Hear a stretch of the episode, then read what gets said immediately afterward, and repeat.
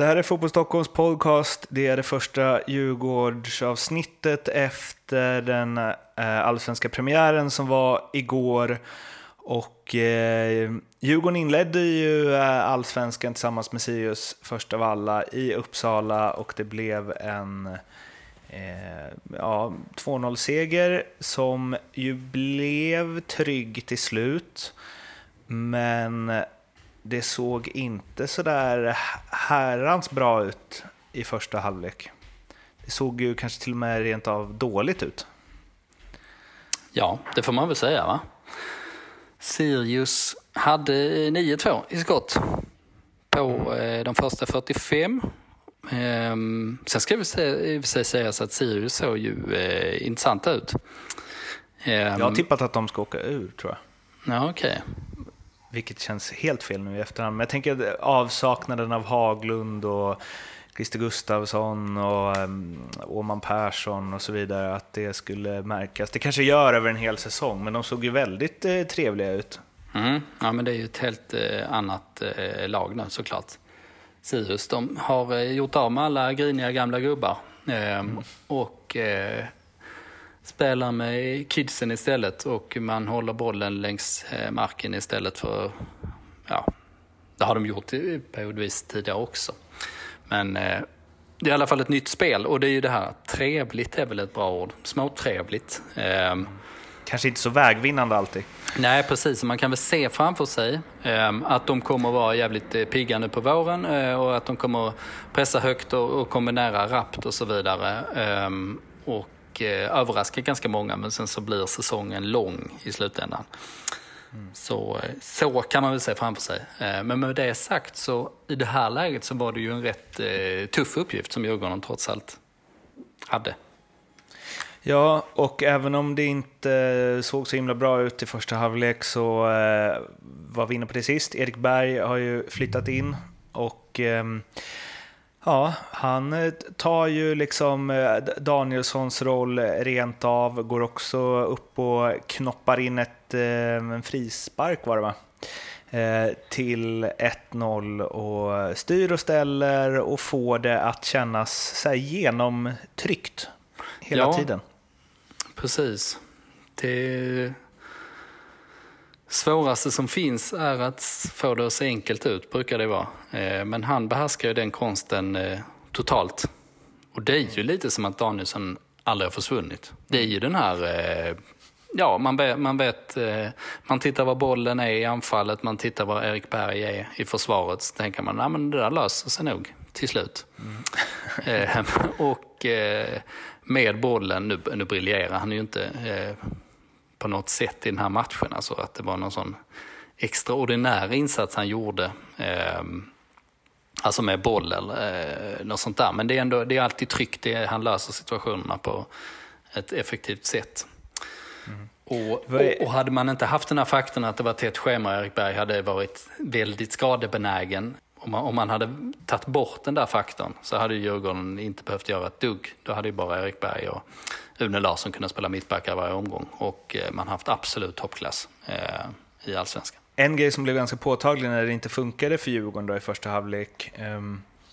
Boja Toraj är ju inte kvar, och om man jämför honom lite med Kujovic, så är ju en stor skillnad på dem att Boja kunde, du formulerade det, den egoistiska lagspelaren, och han var ju sån som liksom slet massor och gjorde massa nyttigt för laget, men han kunde ju också, eller han gjorde det ju också genom att så här, ha mycket boll och driva den själv och tog tag i grejer, medan Kujovic är ju mer, ja, han krigar väl på sitt sätt, men han är ju mer den som får bollen och sätter den i nät. Mm.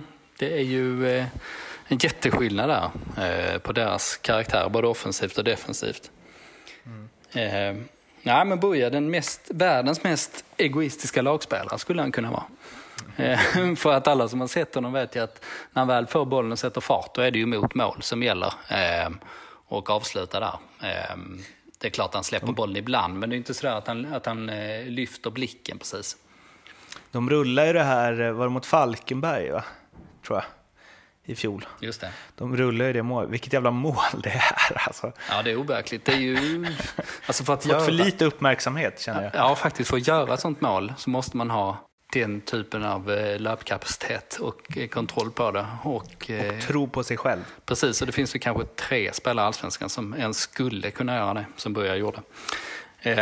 Nej, men i en sån här match som mot Sirius hade man haft Boja då som kan maxlöpa som absolut ingen annan kunde i fjol. Så sätter man ju ständig press på motståndarna. De får aldrig lugn och ro när de ska spela över den första linjen. Och sen det här, som sagt, om man bara får upp bollen på honom. Alltså Kujovic är bra på att nypa fast den. Även om han har en jävligt otacksam roll i första halvlek i det här fallet. Men Boja kan dra iväg med bollen också och på så sätt ge sitt lag andrum. Så jag tror inte Djurgården kommer sakna Boja i matcher där de förspelet och dominerar. Framförallt inte nu när de har Kalle Holmberg också. Utan då tror jag snarare att de blir bättre. Men i den här matchen så hade man mått jävligt bra av att ha honom där uppe. Innan vi går över till att prata om hur Djurgården trots allt redde ut det här och fick pejl på läget i andra halvlek, så ytterligare ett plus till Sirius som kanske kan bli ett plus för Djurgården om några månader. Stefano Vecchia skapade väldigt mycket. Det var han och Sugita som låg bakom det mesta i offensiv väg för Sirius, och det är ju ingen helt ologisk koppling att Vecchia skulle kunna bli aktuell för Djurgården. Nej, den kan man ju verkligen se framför sig efter den här matchen. Vecchia var väl bäst på plan i första halvlek i vart fall. Och han kanske säkert kan pendla lite upp och ner, men den kvaliteten som han har är ju jävligt intressant. Att han får ut det, han är väl 24 eller 25 nu. Men har ju varit uppskriven länge. Men ja, det känns bara som att det som kvaliteterna, läget i karriären, kontrakt som går ut och en spelartyp som, ja, det hade ju passat jättebra i Djurgården. Alltså på en offensiv, en mittfältsposition. Den kan man verkligen se hända. Dessutom är ju han gammal BP-kille. Mm. Som han är ju polare med alla de här. Han har ju lirat liksom... Ja, Augustinsson och Tipling och Carlström. Säkert Carlström, ja. Och Une Larsson har spelat med. De hade ju en sån dunder årgång, 94-orna. Jag tror Vecchia 95, men spelar med 94-orna. Ja, tidig 95 januari. Ja. Men det enda med honom där är väl, och det är väl en sån grej som då kanske Djurgården ska förfina, men det är ju att han gör inte så mycket poäng. Jag tror han gjorde, alltså man gjorde typ 1+2 eller något i fjol. Han skapar ju mycket, men det blir inte så många poäng som det borde bli. Det kan ju också ha att göra med vilket lag han spelar i. Förstås. Ja, om man då bara drar slutsatser av matchen igår så har han ju för dåliga medspelare. Det är en sak som är säker. För att i den här första omgången, eller första halvleken, då var det inget snack liksom att Sirius skulle haft ledningen där. Det var ju trots allt Erik Berg som knoppade in den där. Ingen slump på sättet. Den jävligt såg ut som ett litet dussinmål, men det är liksom kvalitet rakt igenom. Men Sirius hade ju åtminstone 2 dunderlägen. Mohamed Said hade 1 och Carl Larsson, ytterbacken, hade ju 1 lika bra läge där de liksom, ja, sköt utanför eller bara fumlade bort bollen. Men visst, Vecchia har säkert mycket att utveckla, och jag kan inte riktigt hans väg mot den här kapaciteten i vart fall, men nu känns det definitivt som att han är redo för något större. Hade vi varit en Göteborgsbaserad podd så hade vi ju stannat upp där på Vecchia. Men det gör vi inte. Vad sa du? Att vi hade stannat? Upp och utveckla. Han har ganska mycket att utveckla. Sjukt att jag inte tar den. Måste klippa det. Eller inte kanske. Men Sista grej med Sirius, alltså Carl Larsson, han är ju, det är ju en trevlig spelare. Honom gillar man ju att titta på, oavsett vilket lag man håller på. Ja, honom gillar man ju. Men det var ju han som gjorde den där hemska mottagningen nu. Ja. Det var en typisk Carl Larsson-tavla. Ja, verkligen. Om vi ska fortsätta på det. Ja, nu ska vi prata om när matchen bytte skepnad. För Djurgården haltade ju inte hela matchen igenom, utan det höll väl i sig kanske 10 min in i andra halvlek, och sen så fick man väl i alla fall en dust av fjolårets mästarlag som kontrollerat och säkert och tryggt gjorde det man behövde göra för att det aldrig skulle, de här 3 poängen aldrig skulle kännas att det fanns någon risk att tappa dem. Nej, de hade ju kontroll från någonstans där, typ 55-60 någonting. Och sen efter 60 så byttes ju både Astrit och Kujovic ut mot Radetinac och Kalle Holmberg. Och då blev Djurgården ännu mer lite konkreta i sitt eget spel. Men jag tror anledningen till att Sirius tappade initiativet, jag tror framförallt att det berodde på att de blev trötta helt enkelt. Att de hade spelat med jäkligt hög intensitet och sen inte riktigt pallade det. Det var ju varmt och krävande förhållanden också, liksom första omgången och sådär. Så jag tror faktiskt att det var den stora grejen. Men därifrån när Djurgården kände att de var organiserade igen, så hade de ju kontrollen. Och dels att de var formerade på ett sätt. Sirius kunde liksom inte hota så mycket, men också att Djurgården klarade av att vila med boll högre upp i planen och så vidare. Så det var inget bländande spel efter det heller, men det var kontroll. Alltså det var liksom en känsla av att det här tappar de aldrig. Astrit Ararvic gjorde ju något giftigt skott som väl i och för sig det inte var någon strålande målvaktsingripande på. Stötte väl bollen i stolpen, om jag inte missminner mig. Och sen gjorde han väl en OK insats, 2+-ish, innan han byttes ut. Och han blev arg när han byttes ut, det är inte första gången vi ser. Nej, det var skönt att vi känner igen allsvenskan någonstans ändå. När det där skottet var ju, det var väl ett ganska bra skott i och för sig, men det var ju, hade ju varit en dundertavla om Lucas Jonsson hade liksom lyckats fumla in den där. Och sen var det ju kanske inte, om inte laget får tag i spelet alls, då är det ju svårt för Astrid att glänsa. Så nej, det var ingen vidare insats han gjorde. Och han blev förbannad, vilket han brukar bli, eftersom hans lynne är skarpt sådant. Men jag tror inte man ska dra så mycket slutsatser av det, utan där har nog Djurgården ganska mycket att hämta, eftersom han då verkar vara i betydligt bättre skick än i fjol. Så jag tror inte det är så mycket att oroa sig över faktiskt. Om du lyssnar på det här, Astrid, så vill jag bara lägga in en brasklapp innan det jag kommer säga nu, att det här är bara en känsla jag har. Man vet ju att han kan tända till på journalister som han tycker behandlar honom orättvist. Men borde inte han skjuta lite oftare från distans? Borde inte han få komma till lite fler sådana lägen? Och, alltså, för jag ser ändå att det känns som att han gjorde det mer förr. Alltså Örebro-sessionen och så.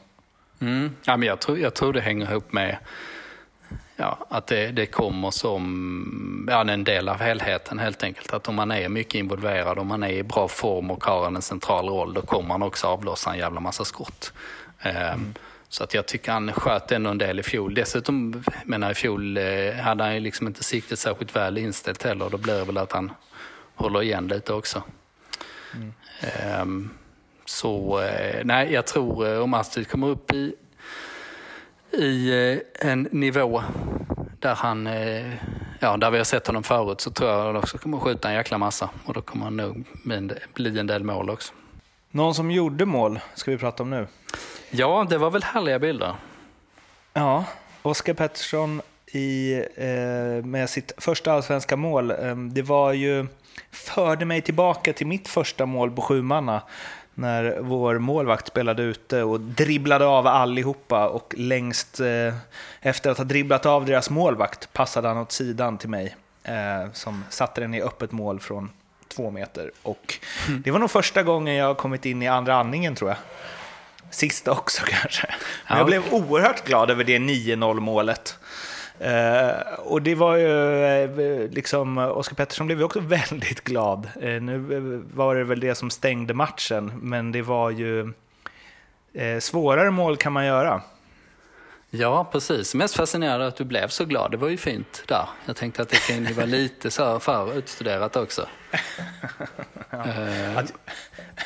Att jag skulle, det var väl liksom, när vi ledde med 8-0 så tänkte väl David, som han hette, att Mårten ska väl få göra något mål på Sjumanna i alla fall. Jag och Oscar Pettersson är ungefär lika glada. Alltså. Nej, exakt.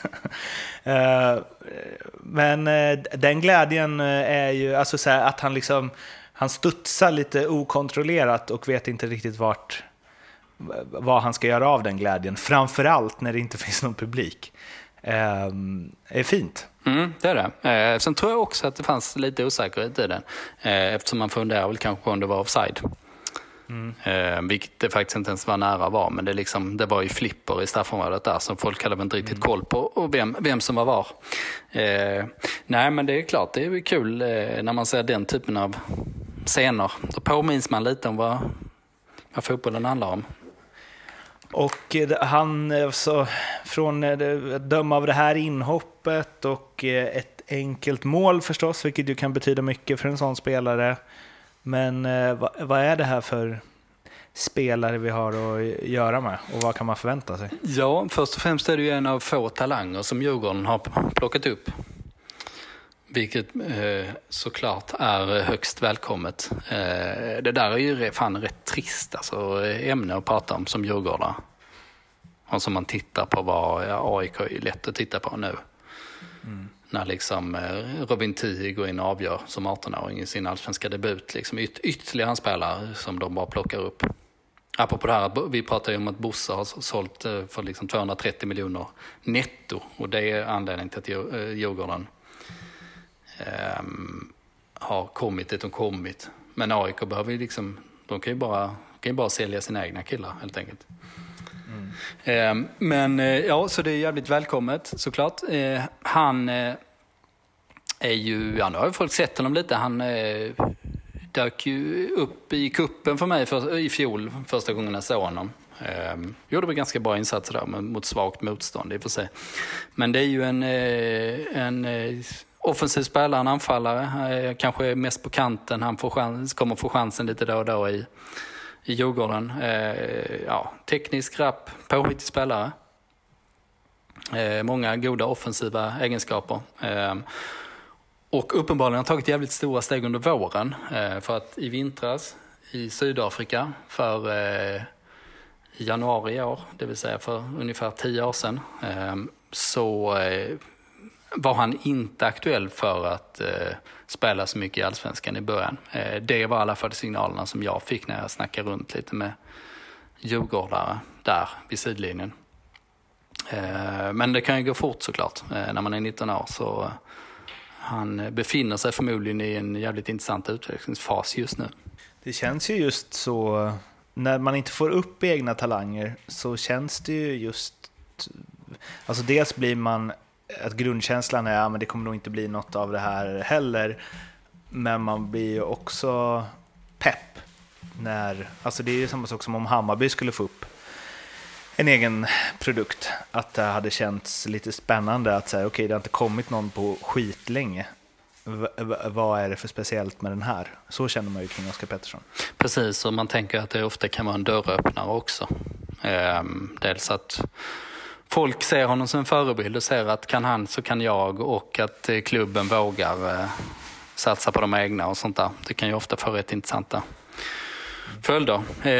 Jag skulle googla honom nu, så att han hade 83 000 följare på Instagram också. Eller när jag googlade honom. Men så gick jag in på Instagram och såg att det var en annan Oscar Pettersson som sysslade med någon slags 3D-filmer tror jag det var. Jag är inte helt säker på att det är en annan. Nej, det är jag faktiskt inte. Han kanske sysslar med de här. Då kan man säga att han har hittills kommit längre i sin 3D-films motion director-karriär än vad han har gjort på fotbollsplan. För det är sick-grejer som finns där. Ja. Det säger också något om, jag vet inte, oss kanske. Att man känns lite gammal när man tänker att, jag antar att du tänkte att så här, har han 83 000 följare? Ja. Som att det ändå inte är helt jävla orimligt. Nej, men man vet inte vad kidsen håller på med idag. Nej, man vet ju inte. Man vet ju till exempel att Aryan Bojanic skapar ju ett fejkkonto för Boriello, italiensk anfallare. Han fick en jävla massa följare. Och sen när han hade fått så många så bytte han namn till sig själv. Så. Det är Fotboll Stockholms framtid. Exakt. Nej, Oskar har 4 000 tror jag, eller 5 000. Men en dundersäsong så kanske han är uppe där och nosar. Nu väntar ju Örebro hemma, som vi förlorade premiären mot Gnaget med 2-0. Blev ju 2-0 i alla matcher för Stockholmslagen i premiären. Och sen så är det Norrköping borta. Där Djurgården har bra känsla sen i fjol kan jag tänka mig, där guldet ju bärgades. Men det är ju ett Örebro där man ska visa att man är lika stabila på hemmaplan i år som i fjol och som bara ska stökas av. Och sen så Norrköping borta är ju en av de svåraste matcher man kan spela i Allsvenskan. Så det är verkligen 2 matcher av, helt på förhand helt olika karaktär och med olika förväntningar som stundar för Djurgården. Jag tycker att Djurgården, jag är inte säker på att de gör det, men jag tycker att de borde rotera direkt. Det gör man ju nästan aldrig i början av säsongen. Alltså man roterar inte för roterandets skull. Men jag tycker absolut att det är läge för det nu. Man har tillräckligt bred trupp för att kunna ställa ett lag som slår Örebro hemma. Och i så fall kunna spara lite på vissa kritiska positioner inför Norrköping borta. Som, man har en god feeling där som du sa. Men Norrköping ser ju jätteintressant ut såklart det här året. Framförallt nu när Haksabanović ska på ett nytt kontrakt. Det är en av de tyngsta värvningarna i Allsvenskan på många, många år. Alltså det är ju en supervärvning. Djurgården försökte ju också få in honom. Man har ju ryckt lite i honom. Men en toppmotiverad Haksabanović är ju... går lite under radarn på något konstigt sätt eftersom han inte spelar i någon av storstadsklubbarna. Men det är ju självklart toppklass på honom. Och jag blir lite så när alla hyllar något så blir jag lite så här, vadå, så jävla sjuk är inte den värvningen och så. Men visst, det var inte så att han var helt överlägsen i premiären mot Kalmar. Men däremot hans spetsegenskaper är ju, alltså hans ryck med boll är ju... Jag vet inte fan vem som har det med det i Allsvenskan. Det skulle väl vara Katja Niklic kanske. Men vi var inne på det lite förut, att om Hammarby hade tappat Tanković, att Haksabanović hade varit väldigt bra i den rollen. Eller som klippt och skuren liksom. Precis. Och han hade ju varit absolut perfekt i Djurgården också. Ja. Med tanke på att Djurgården, men de har ju många bra ytteralternativ, men de har inga självklara ytteralternativ. Aldrig. Ja. Och Haksabanović är ju bara klart bättre än samtliga. Så det blir intressant att se hur Djurgårdens försvar hanterar det. De får ju värma upp lite mot Jack Lane och Erik Larsson i Örebro. Det var det för det här Djurgårdsavsnittet. Vi hörs igen efter den här matchen mot Örebro i nästa omgång. Vi finns på Twitter, Instagram, Facebook om ni vill nå oss. Vi hörs, ha det bra, hej då. Hej.